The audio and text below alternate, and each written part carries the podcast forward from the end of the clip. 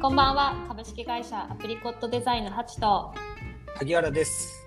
私たちは主に中小企業向けにブランド作りや集客のサポートをしたり自社でカフェトリミングサロンネイルサロンスクールの運営も行っています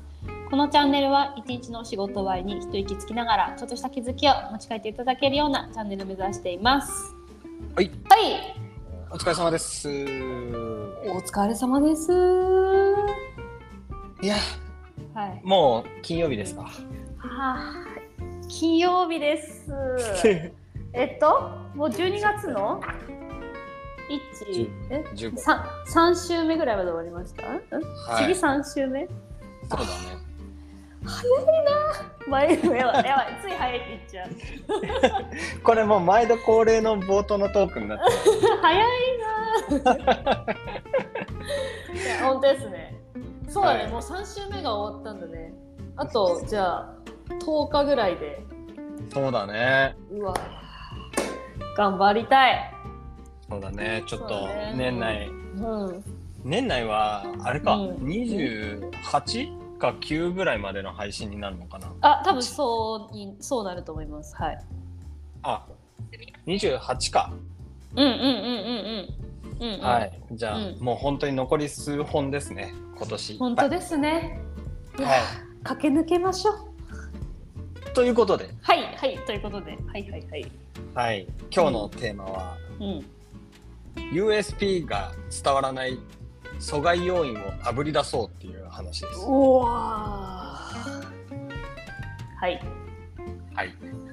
はい。ハチさん、USP とは USP とはユニークセリングプロポジション。おお。 つまり、つまり、つまりはい、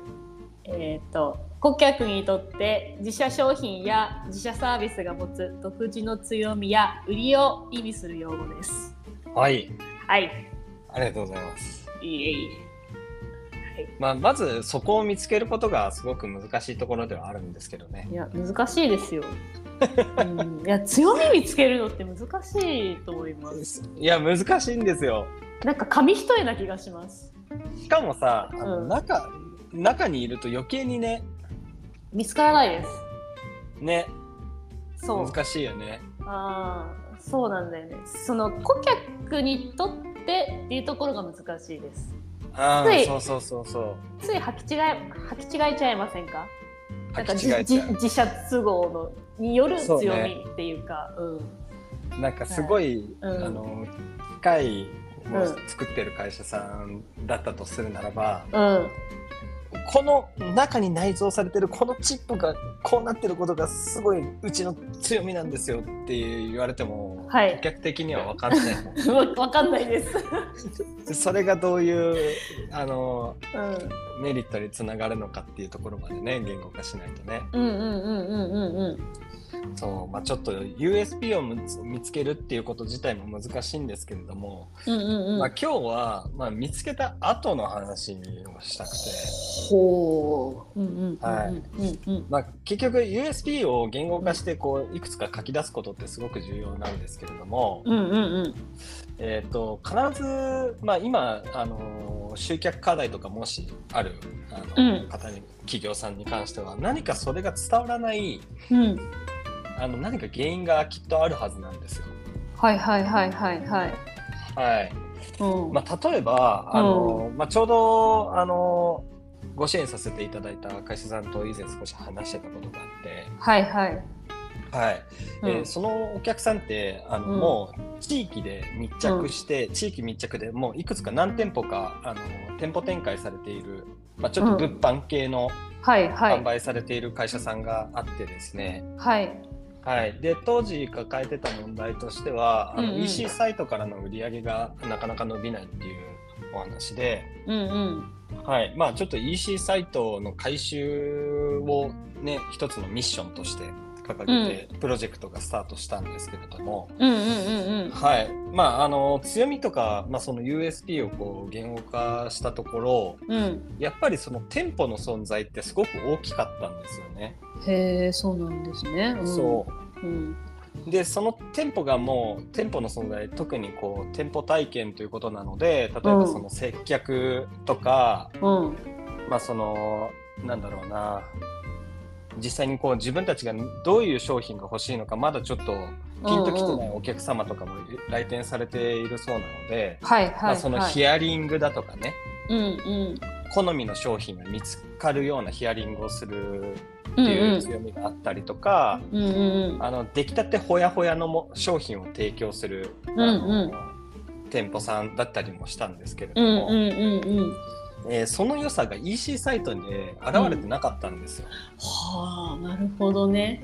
はい、で、はいそのうん EC サイトが、えー本当にただの商品棚みたいになってて、へえそうなんですね、うん、そうまあ、せっかくこう自社の強みとかその USP 独自の強みとか特徴として、うんまあ、その店舗での体験価値っていうものがあるのであれば、うんあのー間違いなくこうオンラインとオフラインをうまく融合させるような見せ方をした方が、うんより独自性が伝わるうんうんうんうんっていうことを考えて今回回収してうんうんで結果 EC サイトの売り上げがあうの、んかなり急激に伸びたんですよ。えー、すごいですね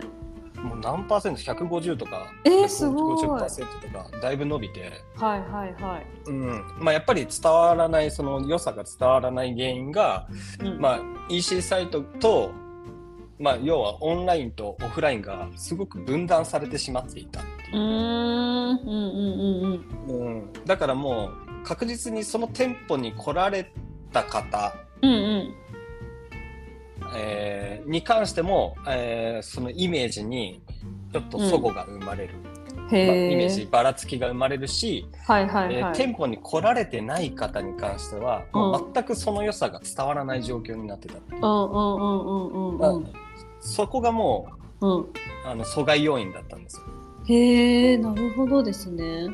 はいうんうんうんうんまあ、そこの阻害要因をちゃんと特定して、うんうんえーっとじゃあそここを課題解決できればもっと、うんあのうん良さが伝わって、うんあの選ばれる理由になっていきますよねっていうあのすり合わせをした上で今回回収して成果が出たので、うんう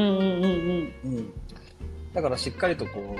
う自分たちの良さ独自性とかがあの、何か伝わらない阻害要因ってきっとあるはずなんですよね。うんうんうんうんうんうんうん何か邪魔してしまっているものが、うんうんうんうんそこをしっかりとあぶり出しておくこと、あなるほどねうんはい、良さを言語化しておくことだけじゃなくて、うん良さが伝わらない原因になってしまっていることもうんあのちゃんと出しておかないと、うんまあ、本質的な課題解決にはならないのかなっていうことで、はいはいはいはい、確かにねでこれね多分顧客、それこそ顧客視点なだと思うんですよね。うんそうねさっきのやつ先ほどのね物販の例とかもそうですよねはい、うんなんかピンときてないお客様にはこいう提案できるところとかうんそうそうそうあのなんだろう出来たてをご提供するとかはい確かにでなんかそういうのって中にいる人にとってはいやそれって別に当たり前だしみたいなことにもなんか、 紐づかなそうですよねあそうなんか当当たたりり前前にになっちゃってる。ねえうん、うん確かにそこだと思ううんですよね。中にいるとね、どうしても自分たちの良さ、うんもしくはその阻害になってるところってなかなか見えないですうけんれども、うんうんうんまあ、ある意味知っている人がこう一度俯瞰してみると、うんなんかそういうのって意外と出てきたりするので、はいはいはい例えばリピーターさんにあの、うんインタビューしてみるとかはは、いすごく有効的なんじゃないのかなと。はあ良さそうんううんなんかありませんファンの人に聞いてみたら、うんあー本当はもっとこうしたらあの人の良さ伝わるのにっていう、うんまあ、自分たちも何かしらのファンになってる人がいるんですけどいると思うんですけど、はいあの人ああいう発言なくすはもっといいのになとか あー わかるそうそうそううんあるね。はい。そううん。ううんうんうんうんまあ、もしかしたら全く知らない人に聞いてみることも重要なんですけど、うん普段からもう知っている方に対してもうざっくばらんにこうヒアリングして引き出してみて、うんまあ、その阻害となっているものをちょっと特定するっていうのはすごくうんうんうんうんいい手段なんじゃないかなと思いますけど。いや本当ですねはい、うんうんそうねまあ、だからあれうです、んうんそのうん今回リニューアルしたサイトに関しては、もう本当にただの EC サイトっていうよりは、うんしっかりとそのその店舗体験うんも、えーうん感じられるようなあの、うんビジュアル店舗ではこういう体験できるんだよっていうビジュアルと商品を一緒にこう見れるようなサイトにししたのとうんあとは、まあ、実際にこうんうなんだろうなけかなりこうレパートリーっていうかバリエーションが多いうんうん多く商品を扱っている会社さんだったので、うんうんまあ、その場でこうちょっとお試しでこうね、あのうん味わうことができるんですよへえあそうなんですか店舗では、はいはいまあ、いっぱい種類があるんでちょっとお試しでどうぞっていうはいプチはいサービはいスがあるんですけど、はいそれを、えーオンラインでも何かできないかなっていうことでうん、うん、あのちょっとお試しプランみたいなのを作ってみたりとかへえそうそうそうあなるほどねあれだね回収すればいいっていうもんでもないですねああそうですなんねかさそうサービスもやっぱりねやっぱ付随して考えて一緒に行かないといけないですね、ああまさに EC のリニューアルはそのやっぱり本当なんだ見た目だけ整えるだけではやっぱダメだからねそうなんですうよんやっぱそこの体験設計も大事ですねはい、まあはいあと一個やったこととしては、うん結構商品の入れ替わりが激しかったんではいまあ弱みとしてはあの、うん定番が少ないっていう弱みは確かにあるんですけどうん強みとしては毎回来るたんびに変化があってそれを試すのが楽しいっていう声もあったんですよ。へえうんうんうんそうだからら、うんあのそれをあのプランとしてはあの、うんサブスクサービスみたいなオンラインでもねサブスクサービスをして売って、毎回届くものが変わるのでその違いを楽しんでくださいっていう見せ方にしたりとかへえ面白いですねサブスクは今までやってなかったんですもんね今までやってなかったですあそうなんだそうそれでちょっとねあの、うん定期購入される方が増えてうんはいわあすごいなんかとても連動しているようなそう今なん聞でいすたよだけではい、今聞いたサービス内容あそのオンラインでうん受けられるサービス体験聞いただけでもなんか楽しそうなんかねなんかなんて言うんだろううーんその出来たてとか、そうですうね、ん、その提案してくれるっていうのをはい感じ取れるなと思いました。うん、あそうです出来たて取れたてをうんあの、届けられるようにあの、うんちょっと面白いデザインを、あのサイトに入れてなんかこうと、うん時計みたいなのがこうくるくる回ってるようなへえあー、なるほどね。ちょっとリアルタイム感を感じるようなデザインを入れたりもしました確か。へえ。え、それってなんか翌日には翌日には発送みたいなそういうサービスあそうですか。そう翌日、まあ、基本的にはもうそうあの翌日か翌々日には発送するっていううーん。そういうのでも前からやってたんですか。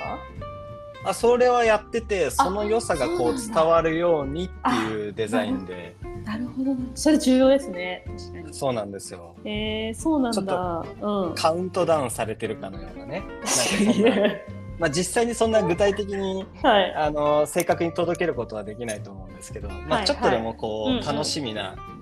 うんうあの増すよ。ようにうんうんうんうん。設計されてたりもしますね。うわーいやーやっぱそこまでねやっぱりそのなんだろう自社の USB 考える段階でやっぱもうそこまでやっぱ炙り出さないとそういう資格仕掛けかはい浮かび上がってこなかったと思うからやっぱ大事ですね。いやー本そ当うなんにですよ。うんだから結構ウェブサイトでできることってまだまだたくさんあると思うので、うんうんうんうんはいまあ、本当に阻害となっている要因をあぶり出して、うんもしそこの課題がウェブとかにあるのであれば、うんしっかりとウェブに反映することもすごく重要なことなのかなとうんうんうんうん思います。いや思いました。はい。はい。